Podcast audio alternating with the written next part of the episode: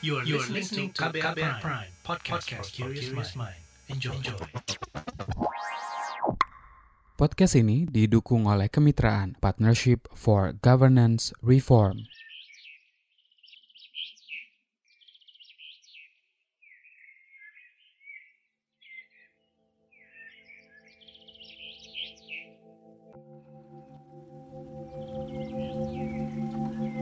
Ini gambut bagi kisah.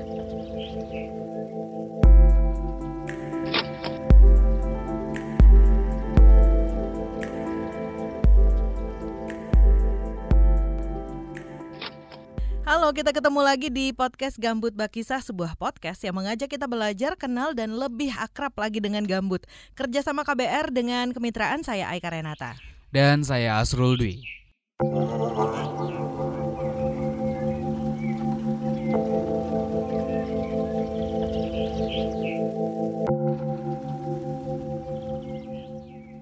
Di episode sebelumnya kita sempat berbincang-bincang secara imajiner Mm -hmm. Dengan gambut, gitu ya, yang kayak gimana itu gambut suaranya ya? Ya kayak itu. dengerin aja lah ya di episode sebelumnya kalau belum dengerin kan.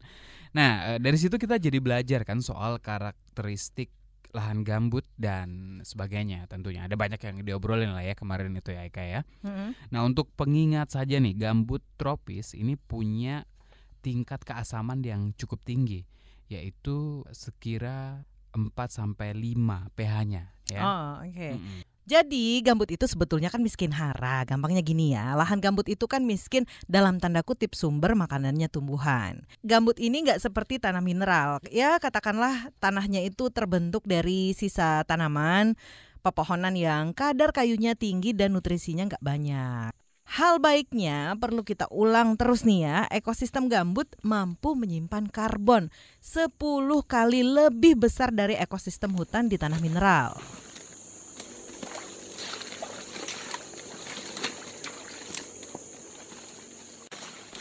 Kali ini kita mau ke desa-desa.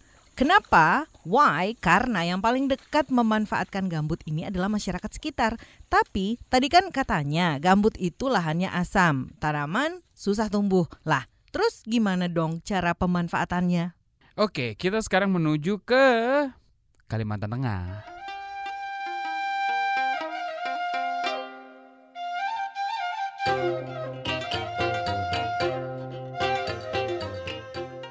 Kita mulai berkenalan nih dengan Sumarjito. Ini adalah salah seorang petani di lahan gambut yang berbagi soal teknik yang diberi nama pengelolaan lahan tanpa bakar atau PLTB.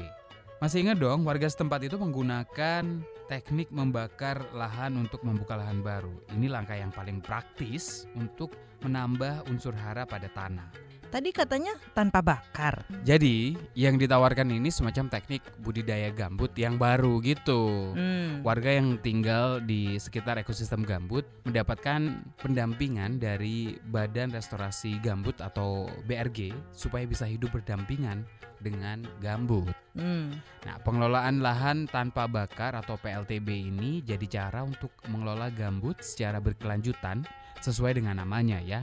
Ini tanpa bakar-bakaran. Tapi kan membakar itu cara paling praktis nggak sih untuk mengembalikan unsur hara di lahan gambut? Nah, itu tuh karena abu sisa pembakaran bisa berdampak pada meningkatnya pH dan kandungan basa tanah, bukan air loh ya. Hmm. Basa itu tadi, nggak pakai H. Ya, basah.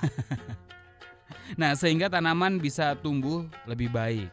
Dengan metode baru tanpa bakar-bakar klep ini, Mhm. maka tanah dikasih benda yang namanya dolomit.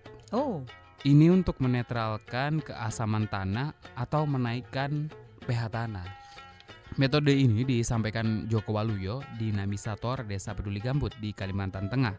Jadi, dia ini perpanjangan tangan Badan Restorasi Gambut yang membantu meningkatkan kapasitas masyarakat di sekitar lahan gambut. Begitu. namanya PLTB, pengolahan lahan tanpa bakar. Caranya bagaimana? Jadi kalau mau pembersihan lahan itu secara mekanis, ya. Jadi ditebang, tebas tanpa bakar, ya. Nah, setelah ditebas itu kemudian tanaman-tanaman yang eh, rumput-rumput yang kita tebas tadi itu kita busukkan dengan enzim. Ada yang, yang mengintroduksi dengan berbagai macam pupuk cair. Itu semua kita mainnya mekanis atau biologis. Seminimal mungkin menggunakan kimiawi. Dolomit ini jadi kayak semacam pupuk gitu kali ya?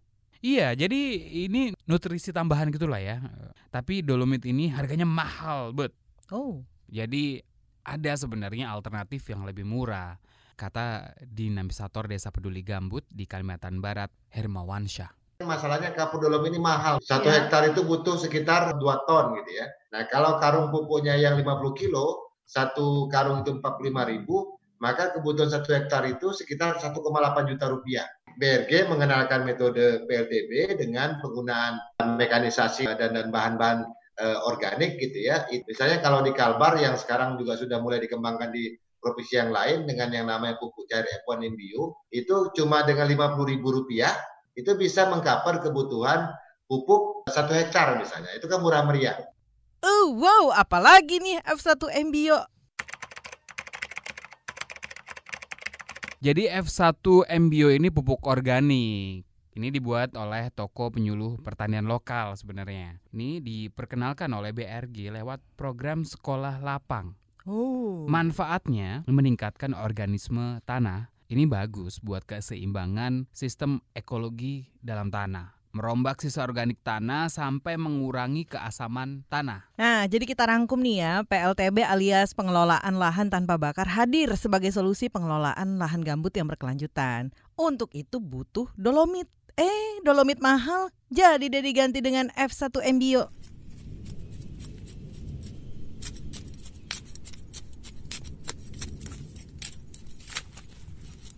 Sejak itu masyarakat jadi yakin dong kalau nggak usah lah bakar-bakar lahan dulu untuk kelola gambut. Ini kata Wawan, dinamisator Desa Peduli Gambut di Kalimantan Barat. Petani sudah mulai yakin dengan pendekatan BRG, kemudian kembali mereka semangat untuk mengelola lahannya yang sebelum terlantar. Pasca Karula 2015 kan itu lahan-lahannya banyak terlantar. Teman pasar desa masuk, Kemudian dengan kegiatan sekolah lapang itu petani dikenalkan dengan metode PLTB, kemudian menghasilkan gitu ya, mereka panen cabai, panen jahe, terong, kultura yang lain Hasil panen sayur-sayuran ini secara umum cukup oke juga sih. Misalnya di Desa Bumi Agung, Kecamatan Lalan, Kabupaten Musi Banyuasin, Sumatera Selatan.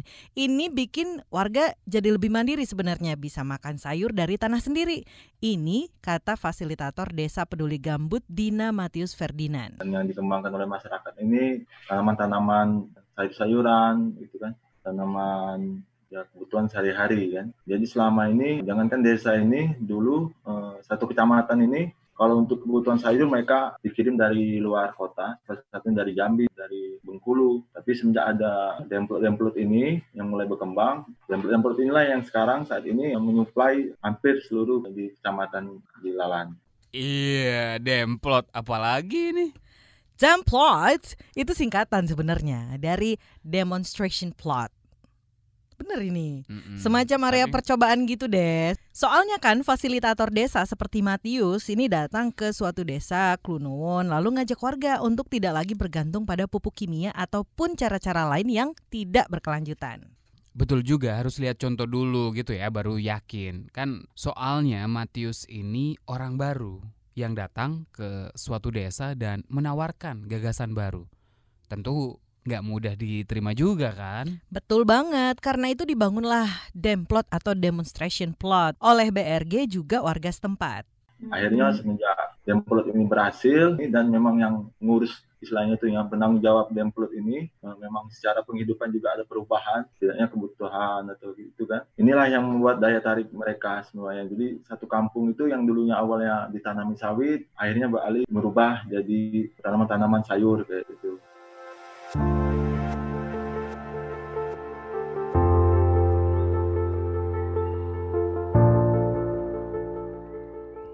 Nah, tadi kita udah belajar nih soal Demplot, Dolomit, dan teman-temannya yang membantu warga mandiri soal pangan. Ada contoh lagi nggak nih? Pernah dengar nggak orang makan teratai?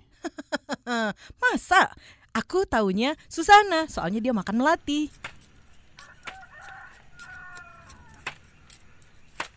Anyway, jadinya kalau kamu main ke desa-desa yang punya areal gambut, maka patut dicoba nih produk olahan biji teratai. Wow.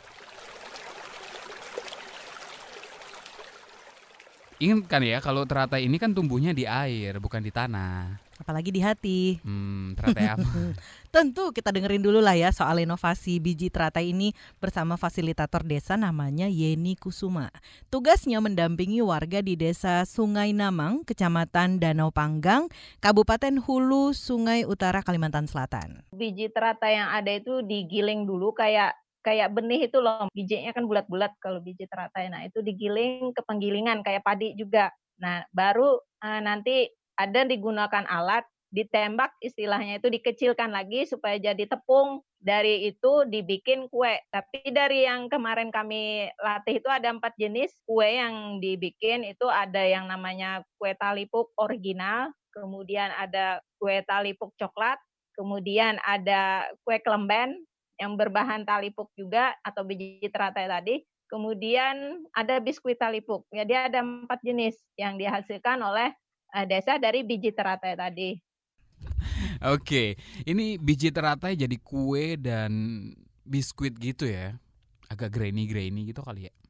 Kan pakai biji ya. Jadi kalau biji teratai yang original, nah itu biasanya yang dari bijinya itu langsung dibikin kayak yang jagung. Nah, jagung kan kayak diletup, nah itu digoreng nah supaya membesar. Kalau yang talipuk kue talipuk yang coklat itu tinggal dikasih coklat aja. Nah, kalau kelemben, nah itu kelemben itu yang agak rumit karena harus dijadikan tepung terlebih dahulu oleh mereka baru bisa diproses untuk dibikin kue kelemben yang kecil-kecil. Kemudian kalau biskuit, nah biskuit ini biasanya tergantung model cetakannya. Jadi ada berbagai cetakan untuk membuat yang biskuit tadi. Aduh, penasaran banget nih pengen coba. Kalau pandemi COVID-19 ini udah selesai, ah langsung deh meluncur ke sana. Eh, ada juga ini produk lain yang kabarnya akan diproduksi masyarakat sana gitu ya dengan memanfaatkan lahan gambut. Kita coba dengar dulu nih dari dinamisator DPG untuk Provinsi Kalimantan Selatan, Eni Maslaha. Herli Fasdas Herli dari Kalsel sedang belajar bersama dengan masyarakat di Desa Banua Hanyar untuk mengolah keladi. Nah, kalau bahasa lokal adalah keladi itu talas untuk dijadikan olahan produk olahan. Nah, memang potensi di lahan gambut di sini banyak kebun-kebun kaladi yang dan itu belum dijadikan olahan produk makanan. Jadi masih dijual barang mentah di pasar, di, di ibu kota kabupaten. Nah, kami mencoba itu menjadikan olahan pangan yang bisa menaikkan untuk nilai jual talas dan tiga sebagai menjadi potensi unggulan unggulan desa ya, menjadi produk unggulan desa. Kalau yang sudah diproduksi Kalimantan Selatan ada namanya serat alam yang dihasilkan dari tanaman purun. Wow. Ini purunnya sama kayak yang dibikin jadi sedotan itu loh. Oh iya iya iya iya. iya. Nah, nggak berhenti di situ saja, Aika. BRG kata Eni, ini terus berupaya mengembangkan kapasitas masyarakat hingga kualitas produk itu sendiri? Pertama kita meningkatkan kapasitas pengrajin untuk meningkatkan kualitas produk. Yang kedua kita menguatkan kelembagaannya seperti koperasi. Kita sedang menginisiasi dan mengajak beberapa kelompok pengrajin purun untuk membuat koperasi koperasi pengrajin, koperasi produksi. Yang itu nanti kita linkkan dengan eh, desa-desa yang penyedia bahan bakunya. Wah, keren keren keren. Ada lagi nggak nih? Ada dong. Ini bisa jadi oleh-oleh yang bisa kita bawa pulang juga. Setelah main ke desa-desa gambut, ada batik sasirangan. Ah. Ini bukan kain batik yang berasal dari tanaman di lahan gambut ya, tapi menggunakan pewarna alam yang dikembangkan dari lahan gambut. Ini yang dilakukan masyarakat DPG di Kalimantan Selatan. BRG mencoba memunculkan kembali pengolahan pewarna alam. Kita sudah punya empat kelompok saserangan pewarna alam dan sudah dijadikan bentuk usaha ya. Jadi sudah satu tahun ini mereka melakukan usaha itu dan sudah menghasilkan ratusan produk kain saserangan alami yang dipesan oleh pemerintah daerah, kemudian di pameran, hmm. bahkan di pameran kemarin di pameran Banjarmasin kita mendapatkan stand untuk daerah Hulu Sungai Utara yang memamerkan produk saserangan pewarna alam dari produk-produk desa gambut mendapatkan juara stand dengan kriteria stand yang memamerkan produk ramah lingkungan dan yang berbasis komunitas anak muda. Nah, kan banyak banget loh manfaat si gambut ini. Kalau masyarakat punya pengetahuan dan kemampuan baru kan jadi punya cara baru juga untuk memanfaatkan lahan gambut. Ini bagian dari upaya menjaga ekosistem gambut ya kan? Itu dia. Kita jaga gambut, gambut jaga kita. Hah, udah ah jadi lapar nih. Apa kita pesen online aja kali ya biskuit biji teratai itu? Podcast Gambut Bakisa akan balik lagi dengan episode lain yang membuat kita lebih paham soal pentingnya gambut. Masukan atau saran ditunggu ya. Silakan email juga ke podcast@kbrprime.id. Sampai ketemu lagi. Bye.